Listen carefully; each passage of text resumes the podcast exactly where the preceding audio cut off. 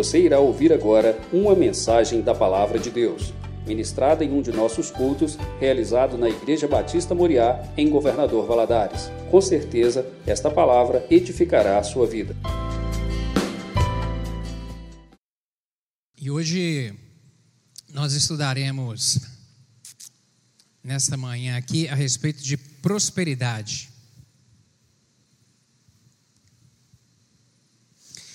Uma vida de prosperidade.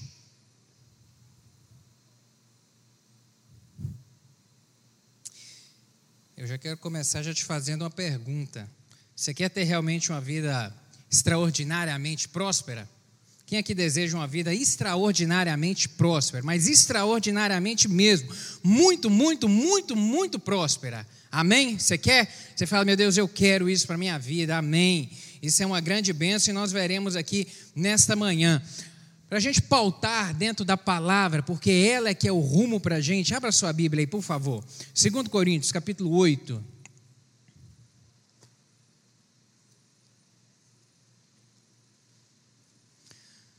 2 Coríntios, capítulo 8, nós leremos o verso de 1 a 7. Eu quero te convidar a ficar de pé em reverência a essa santa palavra do Senhor. 2 Coríntios, capítulo 8, versos de 1 a 7, diz o seguinte: Também, irmãos, vos fazemos conhecer a graça de Deus dada às igrejas da Macedônia como em muita prova de tribulação houve abundância do seu gozo, e como a sua e como a sua profunda pobreza superabundou em riquezas da sua generosidade.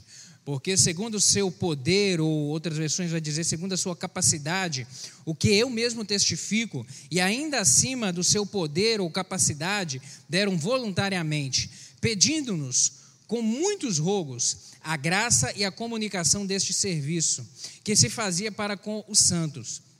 E não somente fizeram como nós esperávamos, mas também a si mesmos se deram primeiramente ao Senhor e depois a nós, pela vontade de Deus. De maneira que exortamos a Tito que, assim como antes tinha começado, assim também acabe essa graça entre vós.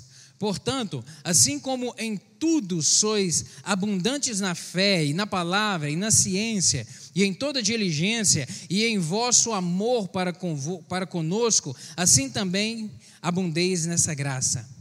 Não digo isso como quem manda, mas para provar pela diligência dos outros a sinceridade do vosso amor. Senhor, aplique essa palavra ao nosso coração, em nome de Jesus. Fala conosco, Espírito Santo, nessa manhã. Estamos aqui, desejamos ser alimentados, fortalecidos e direcionados pela tua palavra. Dá-me graça para transmitir essa mensagem, pois eu dependo do Senhor. Em nome de Jesus, amém. Você pode se sentar, meu querido? Eu comecei é, esse estudo nessa manhã te fazendo essa pergunta: se realmente você deseja uma vida de prosperidade, uma vida extremamente próspera, uma vida largamente próspera, porque isso isso só, isso, isso só se materializa pelo resultado do nosso coração, pelo nosso desejo. Prosperidade é uma grande bênção, é uma grande bênção. E nós veremos aqui nessa manhã que a prosperidade não se limita apenas em riqueza. Prosperidade é algo muito mais amplo do que riqueza muito mais amplo. Infelizmente, no, nos nossos dias, tem-se uma concepção equivocada a respeito disso. Quando se fala prosperidade, se pensa em dinheiro, se pensa em riqueza, se pensa em bens materiais. Mas a prosperidade, principalmente à luz da santa palavra do Senhor, ela é algo muito mais abrangente, muito mais largo, muito mais amplo do que somente riqueza. Quantas pessoas você conhece que têm um ótimo patrimônio, que tem tudo para viver bem, que tem uma boa condição financeira, mas que não são prósperas. Você conhece gente assim? Eu conheço vários, vários, vários, muitos, muitos. Por quê? Isso mostra para a gente que prosperidade é muito mais amplo do que riqueza. Quantos têm mais do, mais do que o necessário para poder viver, mais é, é, do, do, que é necessário para poder é, é, é, investir, para poder gozar, para poder usufruir, aproveitar, e não conseguem usufruir e aproveitar daquilo que têm? Porque a, a mente e a vida não é próspera. E não conseguem entender isso. Por isso vemos hoje no nosso tempo tantas pessoas é, se gastando para querer obter, para querer construir, para querer avançar, para querer crescer e, e conseguem galgar degraus na vida é, profissional, se desenvolver, mas não conseguem usufruir, não conseguem aproveitar do bem que têm, não conseguem aproveitar. E vivem às vezes uma vida miserável, um casamento desajustado, uma casa arruinada, acabada, e, e aí não tem sabor, não consegue desfrutar daquilo que tem, porque é tantos outros de sabores, a prosperidade é muito mais ampla, muito mais ampla, sabe? E, e uma das marcas da prosperidade, e é esse o objetivo dessa aula nessa manhã, nós falaremos a respeito o estudo será pautado e direcionado nessa direção. Que uma das marcas da prosperidade é contribuir. Você pode repetir comigo? Contribuir.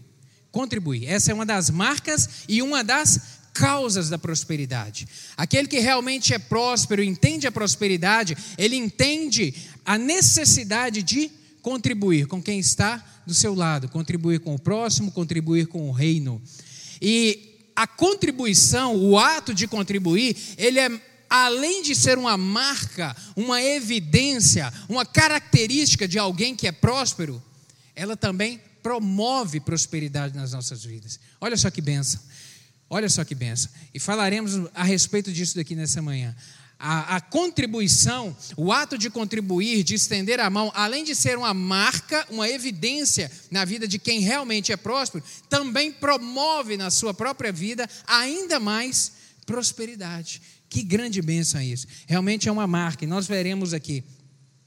É, entre as atitudes e ações que constroem realmente a base de uma vida feliz, abundante, é o ato de ofertar. E, e ofertar e o, e o, contribuir, que eu vou, eu vou usar esses dois nomes, contribuir e ofertar, é um ato de uma importância espiritual muito grande. Isso está totalmente conectado com o mundo espiritual.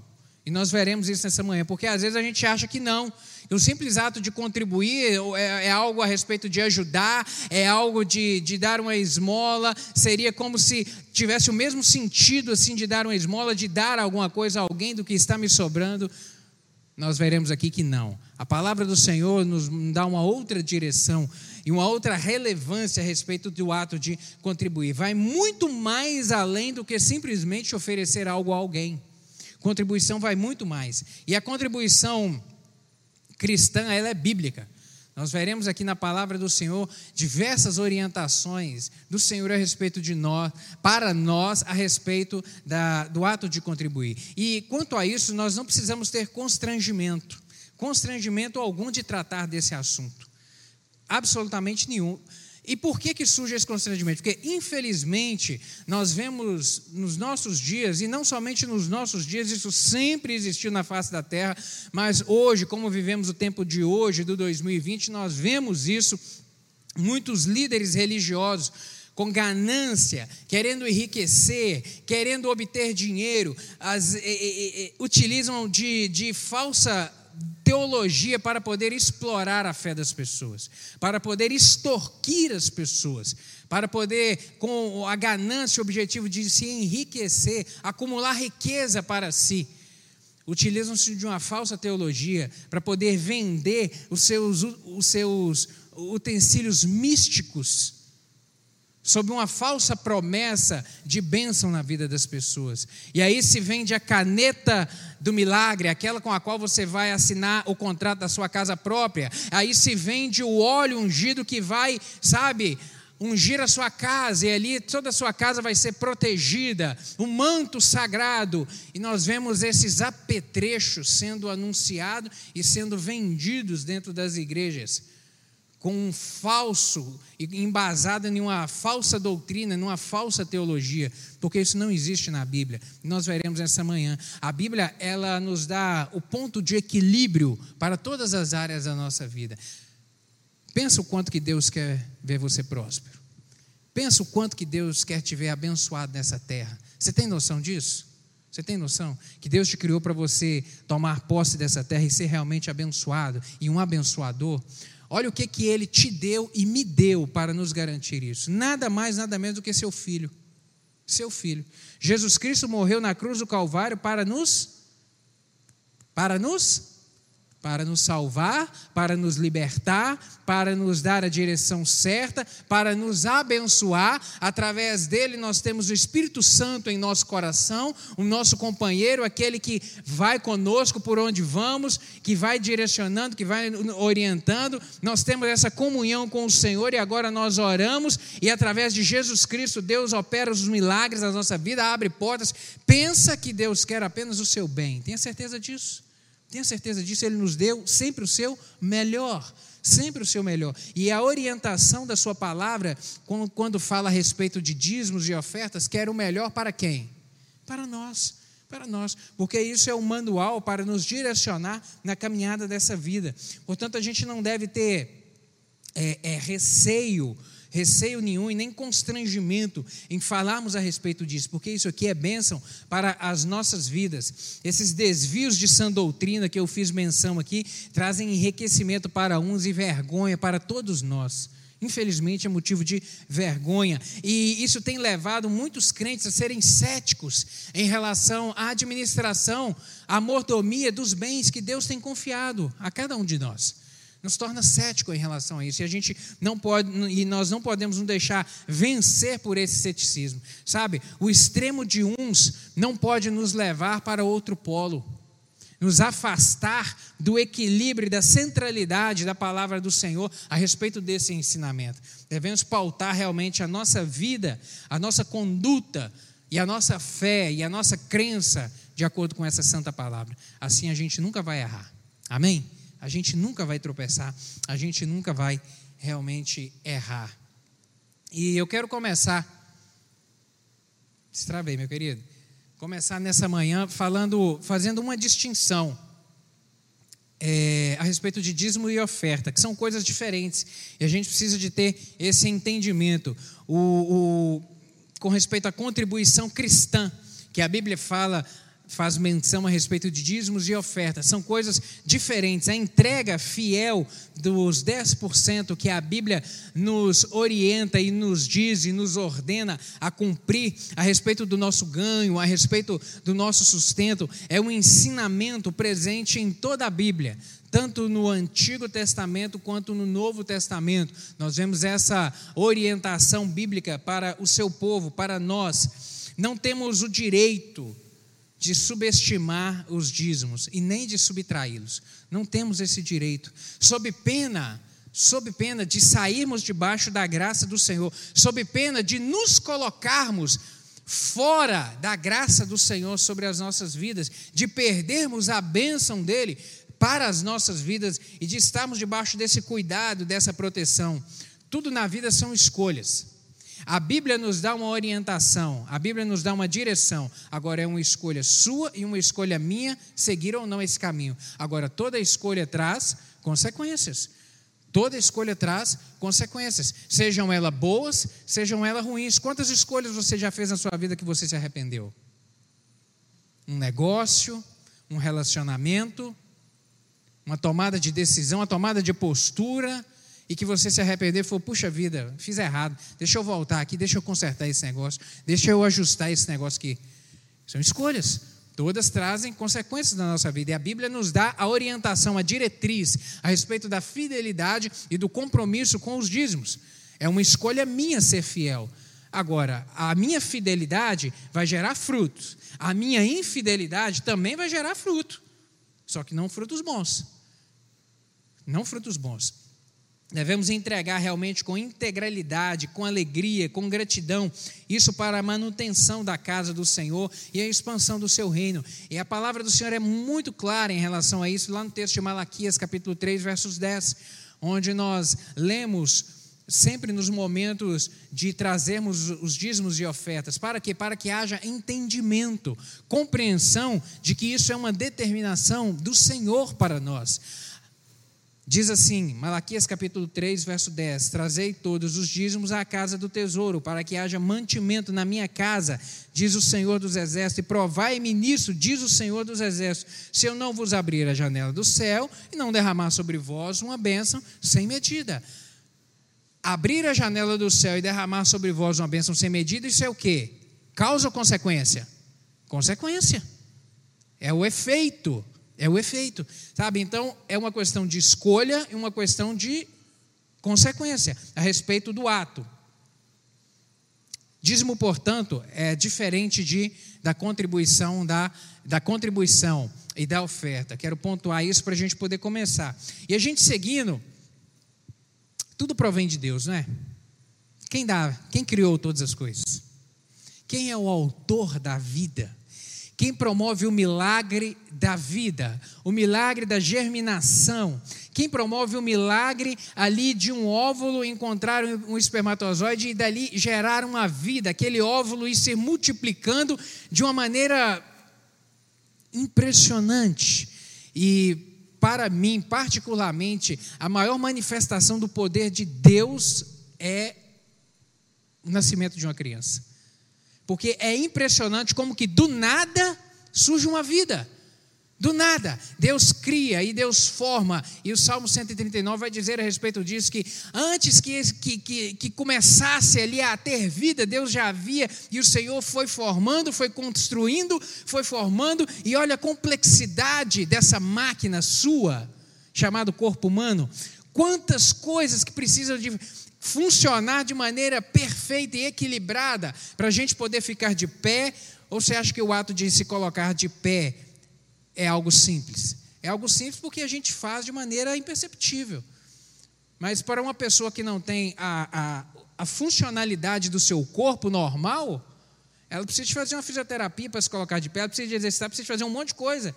Então, os atos normais nossos da vida, às vezes nós não damos valor a ele. E quem forma isso tudo? Deus.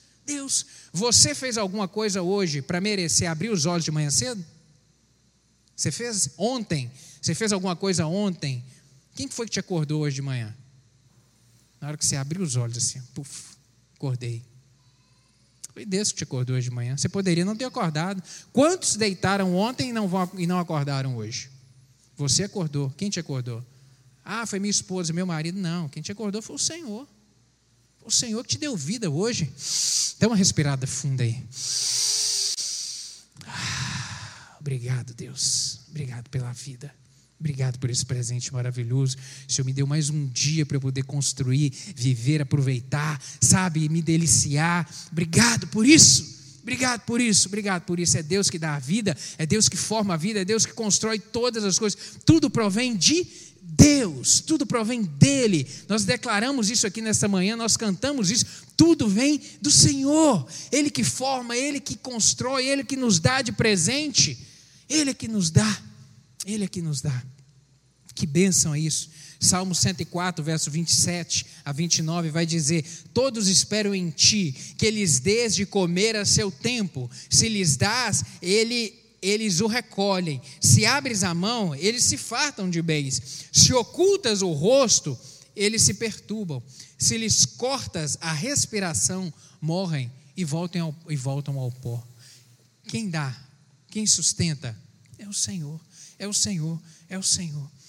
Segundo Coríntios capítulo 9, verso 10, o apóstolo Paulo vai dizer: Ora, aquele que dá semente ao que semeia e pão para alimento também suprirá e aumentará a vossa sementeira e multiplicará os frutos da sua justiça. Quem dá é o Senhor. Quem tudo concede é o Senhor. Atos capítulo 17, versos 24 e 25. O apóstolo também vai dizer, o, o escritor que é Lucas, vai dizer em Atos 17, o Deus que fez o mundo e tudo que nele existe, sendo ele Senhor do céu e da terra, não habita em santuário feito por mãos humanas, nem é servido por mãos humanas, como se de alguma coisa precisasse, pois ele mesmo é quem a todos dá vida, dá respiração e tudo mais. Tudo mais, tudo mais quem dá é Deus. Tudo mais quem dá é Deus. Um casamento saudável, uma vida boa, um patrimônio, uma casa para poder morar, um carro para poder andar, uma bicicleta. Tudo quem dá é Deus. Tudo é pela misericórdia do Senhor. E que coisa boa é sabermos que estamos debaixo desse cuidado. Que Deus te ama. Você pode dizer isso essa manhã? Deus me ama. Deus me ama. Mas diga isso com fé: Deus me ama. Com certeza, você tem essa certeza no seu coração? Se Deus te ama, então diga: Deus me ama, obrigado porque o Senhor me ama, obrigado porque o Senhor me ama. Isso é uma bênção maravilhosa, maravilhosa. E como eu disse, a, a palavra do Senhor nos dá orientações a respeito do contribuir, a respeito do semear na vida dos outros. Esse texto que nós lemos, aqui de 2 Coríntios, 2 Coríntios capítulo 8 e capítulo 9 o apóstolo Paulo, ele vai falar e dar orientações assim esplêndidas a respeito do contribuir, a respeito do semear. Esse contexto aqui, o apóstolo Paulo estava na terceira viagem missionária dele. Já estava na terceira viagem, já tinha experimentado muita coisa, já tinha visto muita coisa, e ele tomou conhecimento aqui eh, de que os irmãos lá de Jerusalém, os cristãos de Jerusalém estavam passando por um momento de aperto muito grande. Ele estava na Macedônia, nesse momento aqui, na terceira viagem missionária, e a igreja ali toma conhecimento que os irmãos lá de Jerusalém estavam passando por um aperto muito grande muito grande, muito difícil. Também por causa de uma seca lá na região da Judéia que estava acontecendo lá. E nesse momento que a igreja toma conhecimento, ali os irmãos da Macedônia decidem levantar uma contribuição, uma oferta para os irmãos lá da igreja da Judéia, porque realmente estavam em muito aperto. E o texto que nós lemos aqui no capítulo 8 vai dizer que a situação dos irmãos da Macedônia também não era de fartura e abundância, não. Nós vemos aqui que eles viviam um momento de aperto muito grande, aperto financeiro mesmo, dificuldade, porque aqui a gente está falando do primeiro século, onde os cristãos estavam sofrendo perseguição, onde os cristãos não eram muito bem vistos, muito bem quistos, e portas se fechavam para eles. Portas se fechavam, portas de trabalho, portas de emprego, as coisas se fechavam para muitos deles nesse momento aqui. Então, a igreja não, a igreja lá na Macedônia não estava em abundância, os irmãos não tinham larga condição financeira, estavam realmente passando por dificuldade, mas mesmo enfrentando dificuldade, decidiram contribuir, decidiram semear na vida dos irmãos lá da Judéia.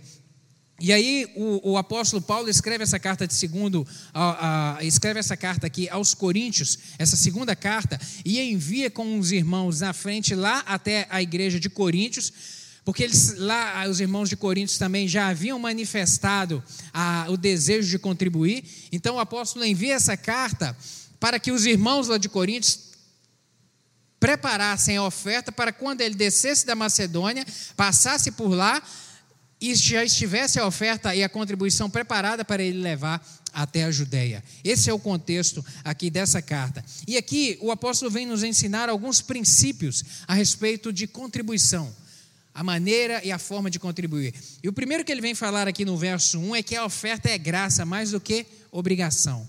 A oferta é uma graça, e graça é o quê? Favor imerecido, algo que não se merece, algo que não se merece. O que, que quer dizer isso, meu querido?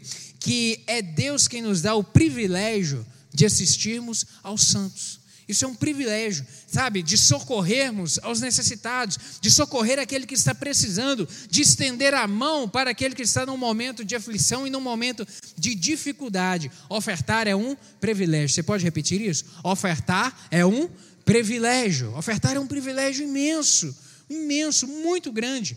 Lucas, perdão, Lucas escrevendo esse registro aqui de Atos, no capítulo 20, verso 35, diz o seguinte: Tenho-vos mostrado em tudo que trabalhando assim é misto, é necessário socorrer os necessitados e recordar as palavras do próprio Senhor Jesus, que diz: Mais bem-aventurado é dar do que receber.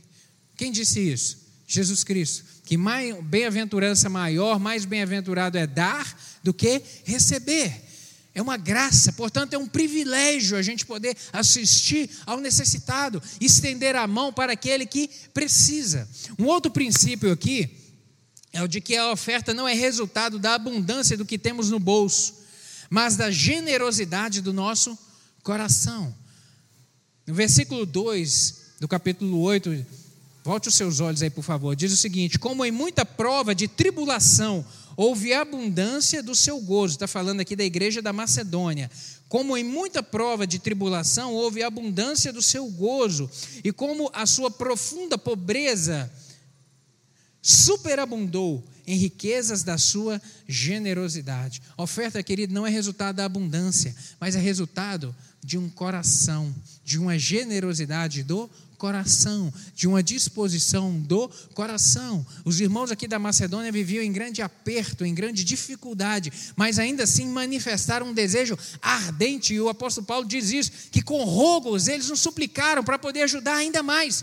E aquilo que, e, aí ele traz uma percepção pessoal dele, uma visão pessoal. Ele fala: aquilo que eu imaginei que eles iriam contribuir, eles superabundaram. Eles fizeram muito mais do que até o que eu mesmo havia imaginado, que seria dentro da capacidade deles de contribuir. Isso é fruto de quê? Generosidade do coração. A oferta é algo que se, de se dar, de, de se doar, realmente de se abrir. E a contribuição cristã é um privilégio e não um peso. E ela deve ser feita com alegria e não com pesar se dá realmente com alegria, com, com gratidão, com agrado no coração. Um terceiro princípio é que a oferta deve ser voluntária e proporcional à capacidade de cada um. Contribuir por coação ou constrangimento não tem valor aos olhos de Deus. Contribuir por, por coação ou por constrangimento não tem valor nenhum aos olhos do Senhor, porque essa contribuição ela tem que ser voluntária, é um ato, uma disposição do coração. E os crentes da Macedônia manifestaram isso aqui, na medida das suas posses, na medida do que cada um podia contribuir. A contribuição não é trazer não, não tem a finalidade de trazer uma sobrecarga para alguns e alívio para outros. Não. Ela, ela tem a finalidade de promover uma igualdade, haver igualdade. No, no versículo 15 aqui desse capítulo 8 de 2 Coríntios, o apóstolo diz: Como está escrito, o muito colheu, o, o que muito colheu não teve demais, o que pouco não teve falta não colheu de menos. Isso traz a ideia de que da proporcionalidade, da capacidade de cada um. A contribuição reflete isso também. O outro princípio que ele traz aqui para reger a questão da contribuição é que a oferta é uma dádiva da vida, mais do que valores financeiros. A oferta é uma dádiva da vida. Os macedônios, eles se deram a si mesmo, primeiro ao Senhor para depois ofertar, para depois ofertar. Uma dádiva da vida, por quê? Porque o, o que eh, antes de trazer a oferta, antes de trazer a oferta, entenda isso. Antes de trazer a oferta, primeiro você tem que trazer a sua vida. Antes da oferta vem a sua vida. Antes da oferta vem a sua vida. Primeiro Deus aceita o ofertante, depois ele aceita a oferta.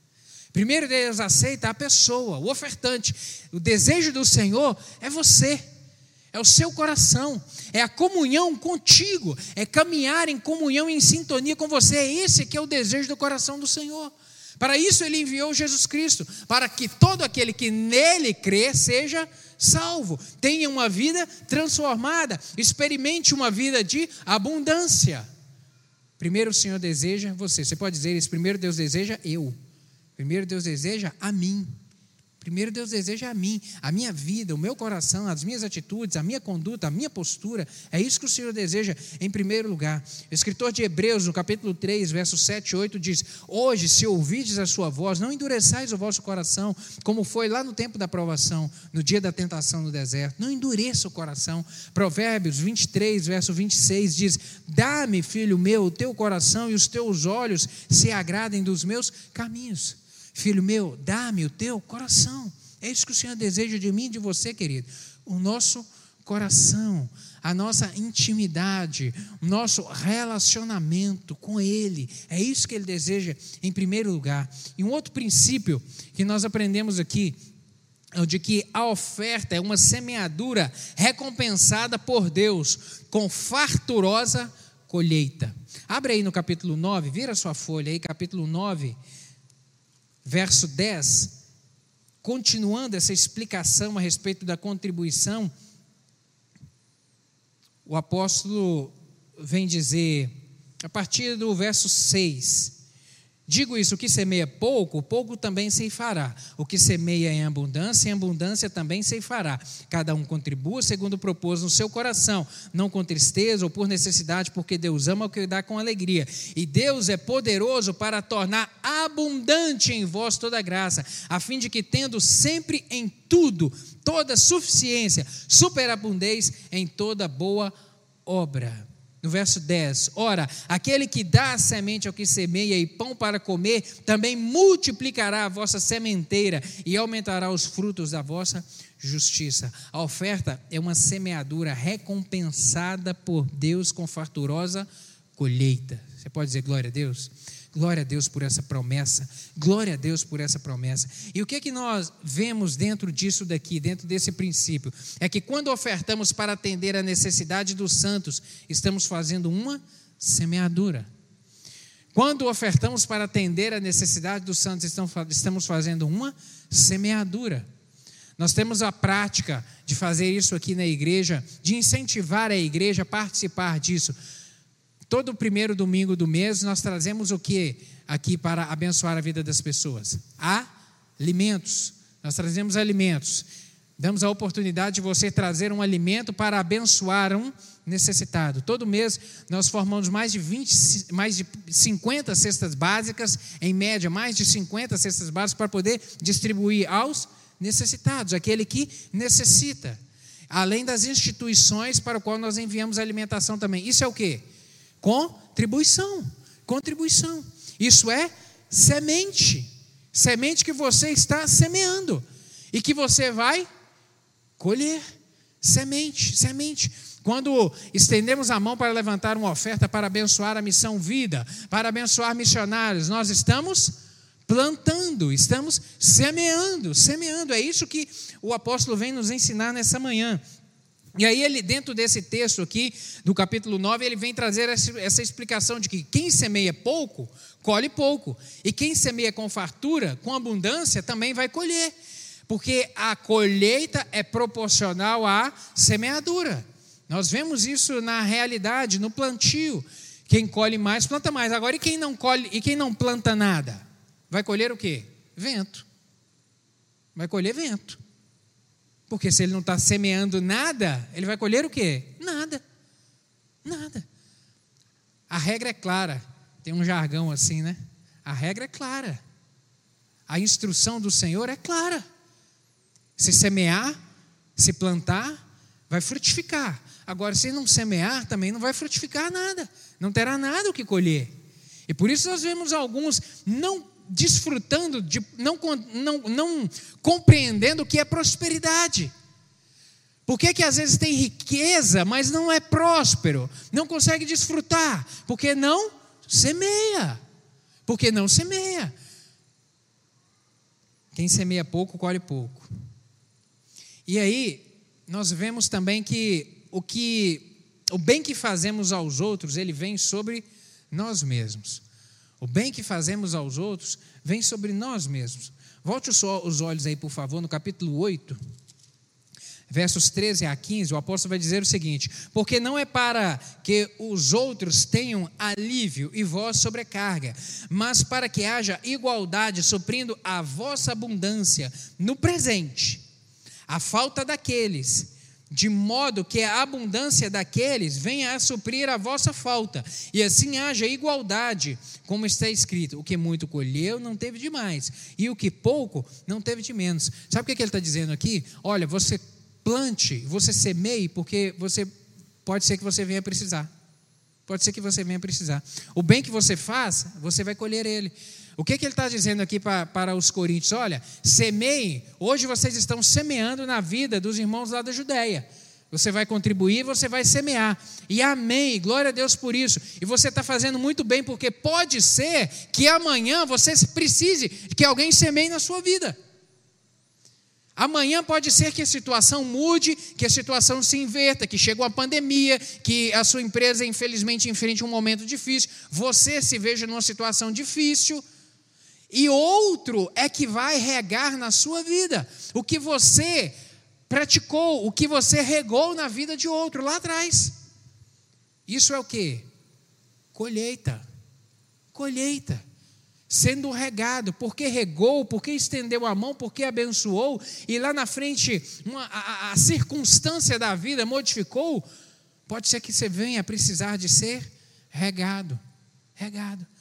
E quantos irmãos compartilham isso com a gente, nós vemos isso, que abençoaram a tantos, estenderam a mão para abençoar tantos, para contribuir no reino, semeando no reino, e em algum momento da vida precisou de ser regado, precisou de ser ajudado. Isso é o que? Colheita, semeadura, semeadura. Um outro princípio que nós aprendemos aqui é que quem dá ao pobre empresta a Deus. Isso é poderoso demais, não é? Que verdade é essa? Quem dá ao pobre semeia a Deus. Provérbios capítulo 19, verso 17. Ao Senhor empresta, o sábio Salomão vem dizer, inspirado pelo Espírito Santo. Ao Senhor empresta o que se compadece do pobre, se lhe pagará o seu, ele, ele lhe pagará o seu benefício. Olha só que profundidade, que seriedade desse negócio. Ao Senhor empresta o que se compadece do pobre, ele lhe pagará o seu benefício. Isso é forte demais, hein? Já pensou você ter crédito com Deus?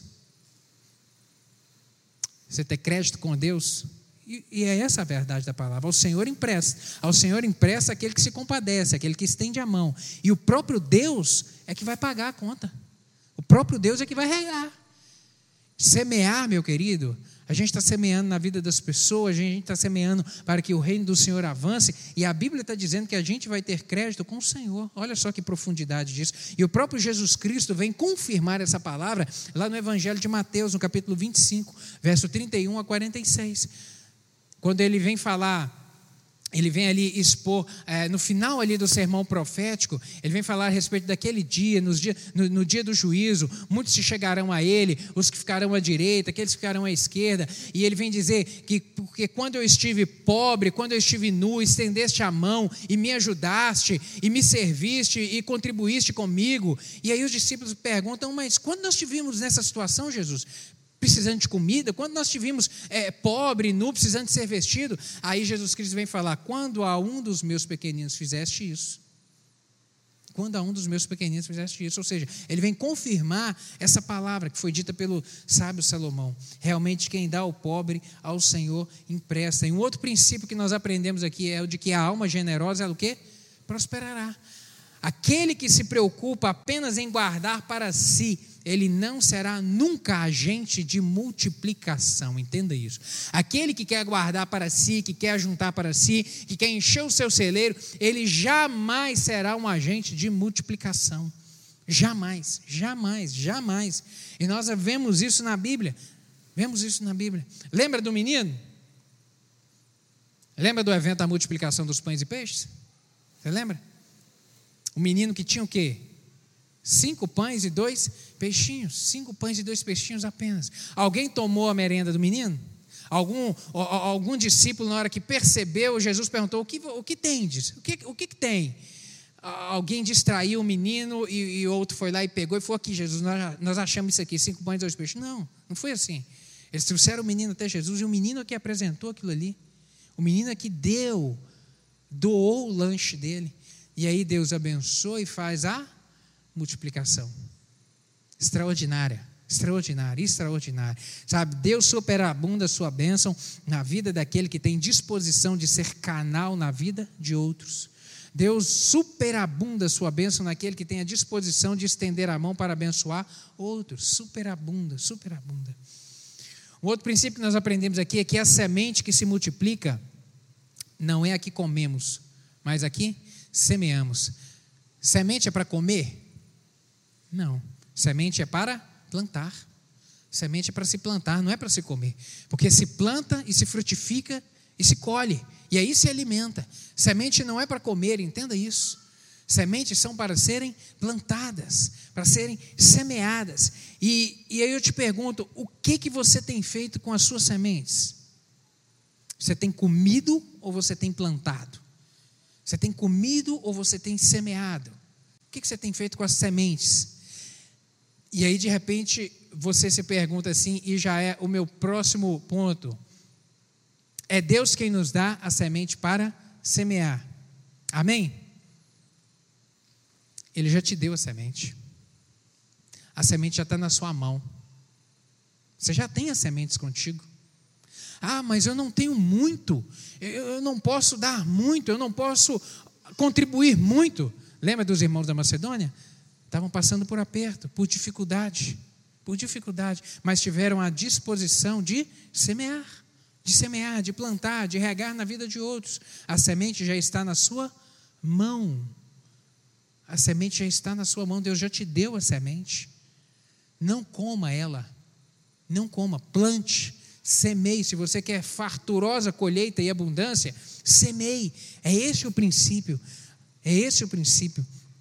Cada um recebe do Senhor a semente, cada um deve plantar e se empenhar em plantar e semear de maneira abundante, para que colha de maneira também abundante. É Deus quem supre e aumenta a nossa sementeira. Nós aprendemos isso dentro dessa mesma passagem aqui. É Deus quem supre e Deus quem aumenta. No versículo 10, no capítulo 9, nós lemos isso aqui. Ora, aquele que dá a semente ao que semeia, também vos dê pão para comer, e multiplique a vossa sementeira e aumente os frutos da vossa justiça. Multiplicar a sementeira é um ato de Deus. O nosso ato é o ato de plantar é o ato de plantar, é o ato de trabalhar, é o ato de abrir a terra, é o ato de, de, de dar a, de, de ter a disposição de plantar, de plantar. Agora, quem rega? Quem faz regar sobre a nossa semente? Quem dá o crescimento a ela? Quem faz ela gerar fruto? Isso é o Senhor. É o Senhor, isso é ato dele. O nosso ato é o ato de semear. E aí a gente não pode perder tempo, a semente está na nossa mão, os anos estão passando, o tempo está passando, os dias estão se estreitando, Jesus está próximo a voltar, e a gente está vivendo e o tempo está passando, então não perca tempo, não perca tempo, semeie, semeie, semeie. Se você quer colher, semeie, vá semeando, Deus vai trazendo o crescimento, é Deus que vai dar o crescimento. É Deus quem multiplica também o fruto da nossa justiça, sabe? É Deus deseja te usar, meu querido, como canal de bênção na vida de outros, para que o nome dele seja glorificado, seja exaltado, sabe? Para que a honra seja dada a ele. E o meu desejo é que o Senhor te mova nessa manhã a entender isso a entender que é um privilégio contribuir e fazendo isso, nós, isso é marca de que nós somos abençoados e isso promove mais bênção ainda nas nossas vidas. Deixa eu pontuar aqui agora algumas atitudes de quem é realmente liberal, porque a liberdade é uma virtude que precisa de ser o quê? Incentivada. A liberalidade é uma virtude que precisa de ser cultivada. Porque às vezes isso não flui de maneira natural da vida assim, nossa, ah, vou, vou ser generoso, vou contribuir. Não, a gente tem que ter disciplina nisso. Disciplina, fala, não, eu vou contribuir. Não, eu vou, eu vou semear. É um ato que precisa de ter realmente disciplina. E Deus, ele não se importa com a quantidade da oferta, mas com a qualidade dela. Com a qualidade. Por que, que eu digo isso? Porque às vezes, de repente, você tem esse pensamento: ah, eu tenho pouco para semear. Não, querido. Tudo é na proporcionalidade. E às vezes alguns deixam de semear porque acham que a oferta é pequena demais, é insignificante demais. Não, querido. Não. Deus está vendo. Deus está vendo. Os irmãos, os irmãos da Macedônia tinham pouca capacidade, mas semearam. E aquele pouco que eles semearam, Deus aqui multiplicou, Deus aqui abençoou.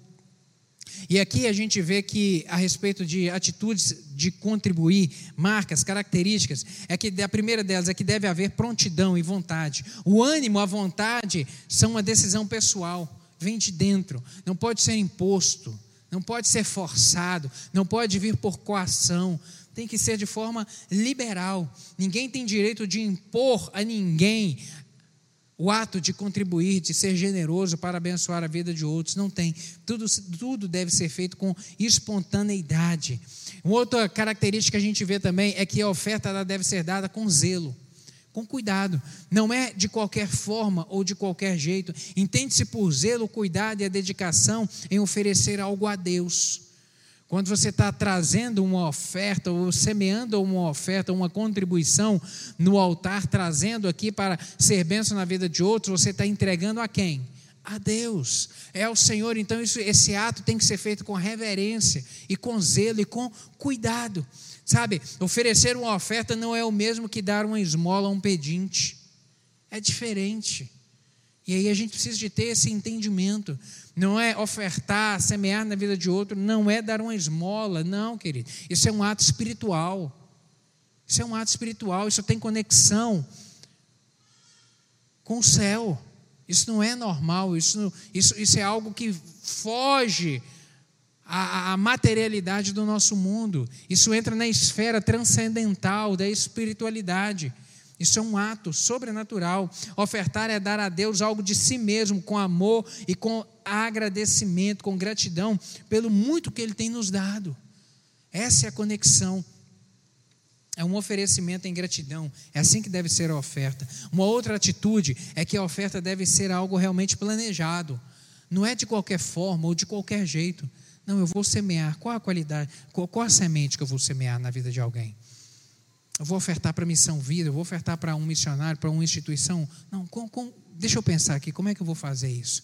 Não é de qualquer forma e nem de qualquer jeito. É um ato que deve ser pensado, não deve ser fruto de um ato mecânico ou emocional, ou envolto em uma emoção de um palestrante para se levantar uma oferta para algo. Não, querido. É racional, tem que ser pensado, tem que ser amadurecido, sabe? Deus quer notar em nós o despreendimento das coisas terrenas, meu querido, por meio do oferecimento daquilo que nós possuímos e não daquilo que é sobra na nossa vida. Não aquilo que é sobra, mas é do que Ele tem nos abençoado, que Ele tem nos, nos agraciado. É disso que Ele quer ver, a disposição e a liberalidade, para que não haja isso. O ato de contribuir, ele funciona como um remédio. Deixa eu te explicar isso. O contrário da generosidade é o quê? Avareza.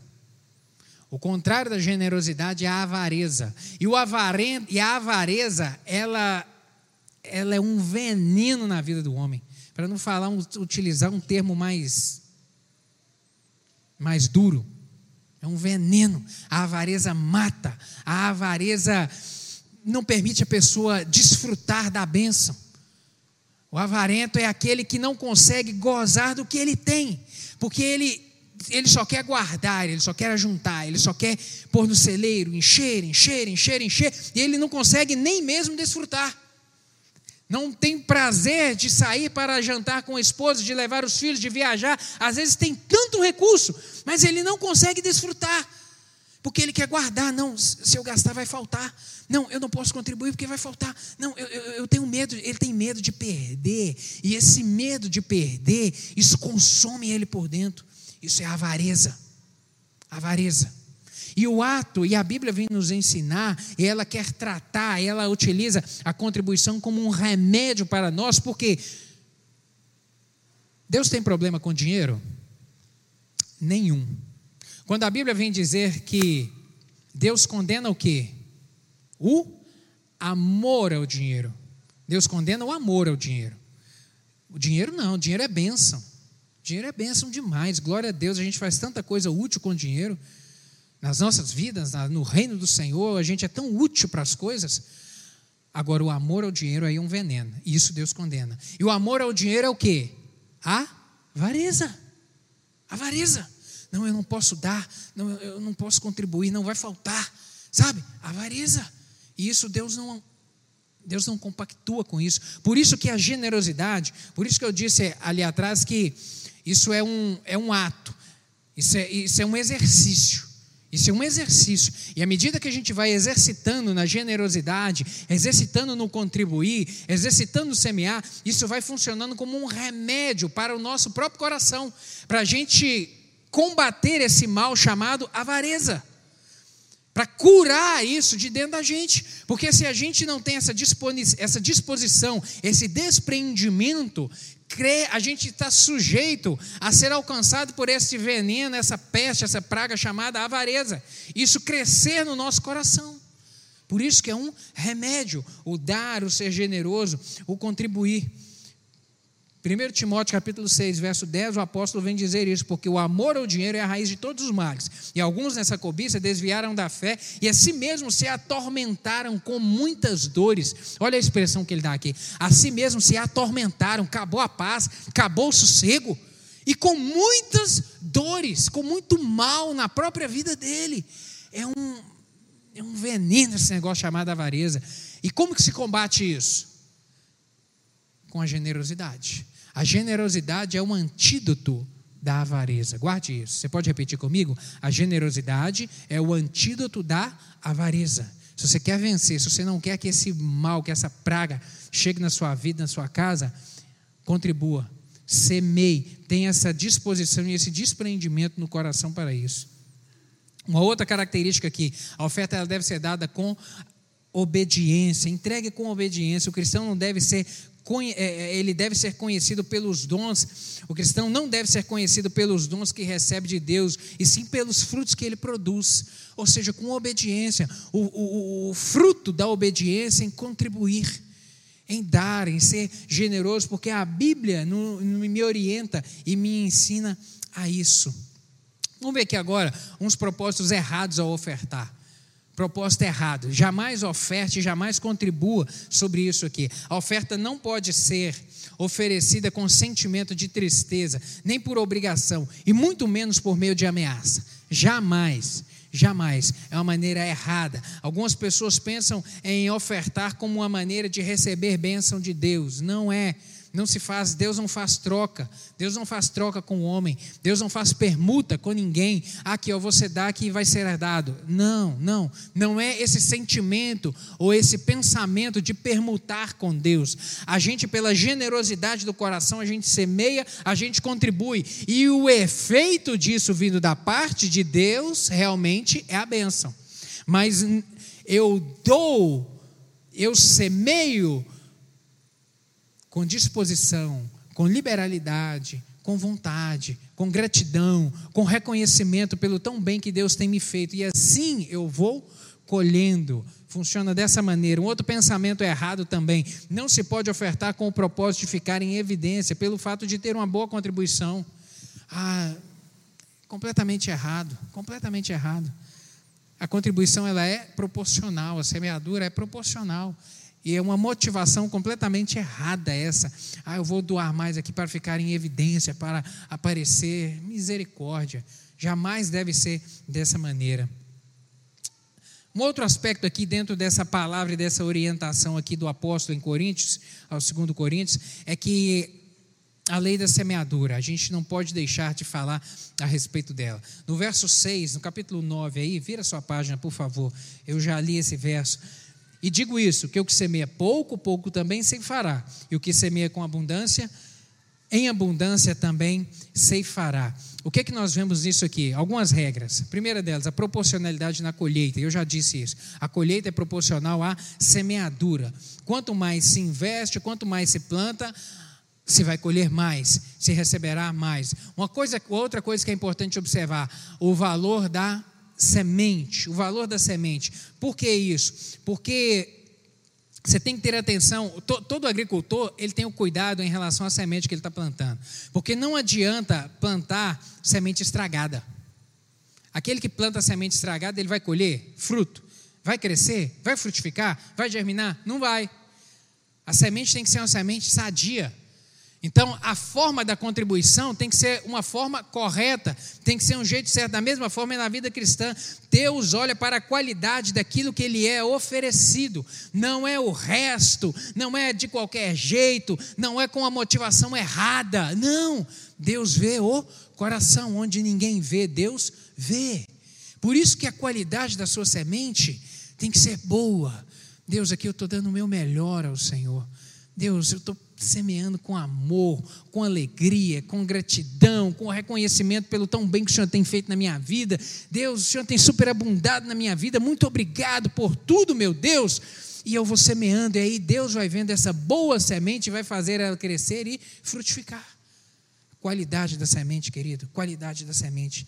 A oferta deve ser oferecida com alegria e satisfação, não com tristeza ou por pressão, sabe, mas com prazer. Um outro princípio é que só se colhe a mesma espécie do que se planta. Tem jeito de plantar uma coisa e colher outra? Não tem jeito. A gente colhe aquilo que a gente realmente planta. E, no, e na vida espiritual funciona da mesma maneira. Aquilo que você colher, plantar é aquilo que você vai colher. Um outro princípio é o tempo da maturação. O tempo da maturação não é igual para todas as sementes. Há árvores que frutificam dentro do mesmo ano da plantação, outras demoram mais. O estudo aqui, eu li a respeito de um abacateiro que demora sete anos para frutificar. A tamareira demora 60 anos para frutificar. É muito tempo, é muito tempo. Então, cada semente tem o tempo da maturação. E Deus é que sabe o tempo certo de ordenar a bênção sobre a sua vida. Sabe o que, que isso traz para mim de ensinamento para você? Que a gente não deve ficar com o coração sobressaltado. Às vezes estamos contribuindo querendo receber na mesma hora, de imediato, igual um fast food assim de Deus. Deus não é fast food, querido. Deus tem o tempo certo. O tempo certo para todas as coisas. A semente tem o tempo da maturação. Uma outra coisa que a gente deve ter atenção também é a importância, dar importância ao terreno. Dar importância, a semeadura também importa. Para a semeadura frutificar, é necessário observar ao terreno. Por quê? Porque existe terreno pedregoso, existe terreno espinhoso, existe terreno pantanoso, existe terreno que você vai frutificar e não vai crescer nada. Você vai plantar e não vai dar nada dali. Em qual tipo de terreno que você tem semeado? É em terra boa? Você tem que olhar isso. É em terra boa que eu estou semeando? É em terra boa? Sabe, vai frutificar? Na vida, é, é, na vida de pessoas que, é, que não querem. É, é em que tipo de terreno que eu estou semeando? É na vida de pessoas que não querem nada com o trabalho? É gente que é aproveitadora? É gente que quer vida mansa? É, é, nesse, é na vida de pessoas assim que eu estou contribuindo? Eu tenho que ter o cuidado de observar isso para que a minha semente seja frutífera, sabe? Cuidado com a escolha do terreno que você quer plantar. A Bíblia nos orienta a sermos prudentes. Cuidado com o terreno onde você vai plantar. Muito cuidado, para que você colha realmente. E o resultado da semeadura, para a gente poder encerrar esse estudo nessa manhã.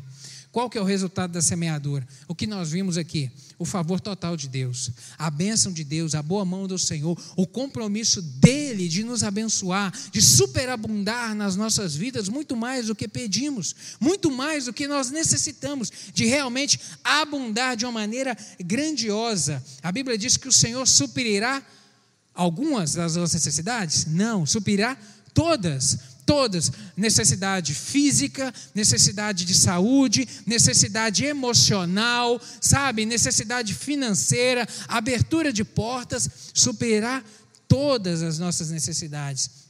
Uma outra consequência também, um outro resultado da semeadura é a abundância. Lucas capítulo 6, verso 38. O escritor vai dizer: Dai e ser-vos-á dado, boa medida, recalcada, sacudida, transbordante, vos deitarão no vosso regaço. Boa medida, abundância. Abundância, abundância. A palavra nos diz isso. A gente semeia, a gente vai plantando, na, na, na, caminhada da vida, vamos vivendo, semeando na vida de um, de outro, de um, de outro, no reino do Senhor, no reino do Senhor, e a promessa é de uma colheita farta de realmente abundância nos nossos celeiros. Deus não se restringe a fatores humanos. Deus não se restringe a situações. Hoje nós vivemos um tempo de situação, uma situação difícil, de uma pandemia, de um descontrole é, na administração pública, um descontrole de coisas, um descontrole econômico. Mas Deus continua suprindo, Deus continua abençoando. Quantos, quantos irmãos eu tenho tem compartilhado comigo que esse ano da pandemia tem sido o melhor ano financeiro da sua vida? Que cresceram abundantemente. Eu tive um irmão que no, em, em abril me procurou e me disse o seguinte, pastor. É, é duro dizer isso, mas eu tenho que falar. Graças a Deus pela pandemia, a minha empresa ia fechar. Eu estava com data para fechar. 60 dias eu ia fechar ela pandemia que chegou aqui em março, né, que teve o lockdown aqui, minha empresa eu ia fechar em 60 dias. Já estava no meu cronograma. A pandemia começou, minhas vendas dispararam. Eu comecei a atuar num nicho de mercado e atendi demais. Minhas vendas multiplicaram abundantemente. Abundantemente. Quantos e quantos? Esse foi só um, mas quantos compartilharam comigo, pastor? Tem sido um ano extraordinário, um ano abundante, sabe, um ano de bênção. Tem sido de aperto para alguns? Tem sido, mas também tem sido de muita bênção. Mesmo aqueles que têm sido de aperto, Deus tem providenciado, Deus tem estendido a mão, Deus tem abençoado, Deus tem provido. Ano de bênção, tem sido realmente ano de bênção, mesmo no tempo da sequidão. E por último, nós vemos a multiplicação. Multiplicação. O certo é que toda colheita ela é para um tempo futuro. A gente colhe o que a gente planta de imediato? Não. Colheita é para um tempo futuro. Ninguém colhe planta na mesma hora, a gente planta, semeia e isso e vai ter um tempo dela crescer, dela germinar, disso frutificar, disso multiplicar. Vai ter uma hora, vai ter um momento certo. O importante disso tudo é o que, meu querido? Não pare de plantar. Não pare de plantar em momento algum. Não pare de plantar realmente, realmente em momento algum, porque no tempo certo você vai colher. Talvez você vai colher com seis meses, você vai colher com um ano, Outras vezes, não será você, serão seus filhos que vão colher.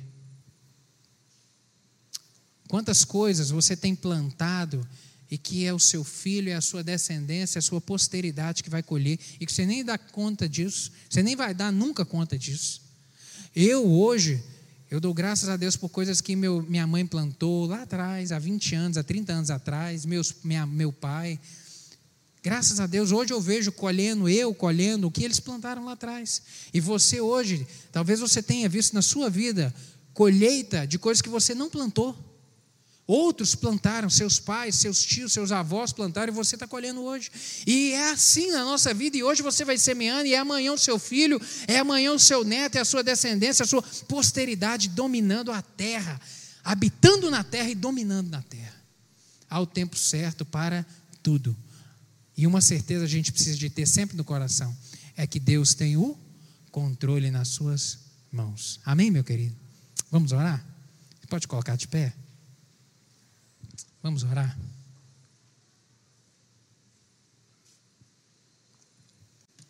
Feche seus olhos aí. Você tem semeado? Você tem sido generoso? Você tem plantado? Fala você com Deus aí. Deus conhece a sua vida. Seja sincero. Você tem semeado mesmo? Você, tem sido generoso, sabe? Ou, ou, você tem uma, uma, essa peste da avareza, esse mal, esse câncer, está tá alojado em algum canto aí na sua vida? Você quer sarar isso nessa manhã? Você quer arrancar isso de uma maneira definitiva da sua vida, do seu coração? Comece a semear, comece a plantar. Você que tem plantado, Aquieta seu coração no Senhor. Algumas coisas você vai colher agora, outras coisas você está plantando, que você vai colher daqui a anos, lá na frente na sua vida. Outras coisas serão seus filhos que vão colher, serão seu neto, será a sua posteridade que vai colher, não será nem você que vai colher. Mas glória a Deus, porque hoje você tem nas suas mãos a semente. A semente. Abra suas mãos aí. Suas mãos estão tá cheias de semente. Cheia de semente. Muitas sementes, muitas sementes. Feche os olhos e visualize essas sementes na sua mão. Visualiza você plantando, semeando na vida das pessoas, semeando no reino, o reino progredindo, pessoas convertendo, pessoas entregando o coração a Jesus Cristo, frutos da semente que você tem plantado, vida sendo abençoada, famílias sendo alimentadas, fruto da semente que você tem plantado. Sua mão está cheia de semente, não fique a elas, não guarde elas, não esconda elas Deus quer frutificar através da sua vida nessa manhã.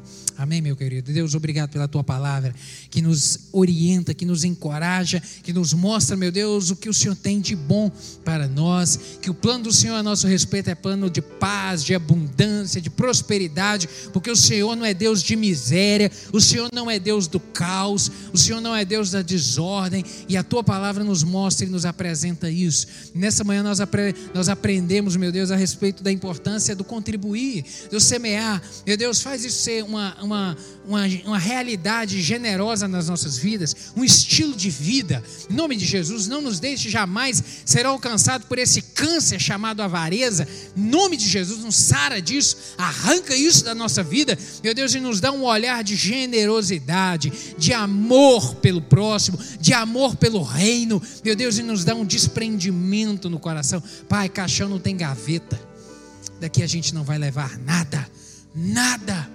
Mal a roupa do corpo a gente leva meu Deus amado, não nos permita amar o dinheiro jamais, não nos permita ter o coração agarrado nas coisas jamais, meu Deus, mas nos dá o entendimento de que aquilo que o Senhor tem colocado nas nossas mãos são sementes, meu Deus, não nos deixe guardar a semente, comer a semente, esconder a semente, meu Deus, mas que a gente compartilhe, a gente contribua, a gente plante em nome de Jesus e que a gente venha colher, colher, que o Senhor multiplique a nossa sementeira, que o Senhor abra a janela do céu e derrame sem medida o orvalho do Senhor, meu Deus, e faça a nossa planta crescer, a nossa sementeira multiplicar e que a nossa casa seja abundante, abundante, abundante financeiramente, abundante meu Deus, de paz, abundante de alegria, que a nossa vida seja realmente próspera, porque é esse o desejo do Senhor para as nossas vidas, uma vida de prosperidade, e nós tomamos posse disso nessa manhã, em nome de Jesus. Amém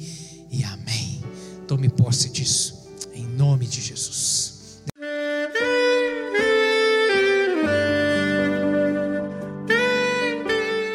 Querido amigo, Deus se interessa por você. Ele conhece as circunstâncias atuais da sua vida. Não hesite em buscá-lo. Em Jeremias 33, versículo 3, ele nos diz: Clama a mim e responder-te-ei, e anunciar-te-ei coisas grandes e ocultas que não sabes. Esperamos que a mensagem ouvida tenha falado ao seu coração e que você e sua família sejam abençoados pelo Senhor Jesus.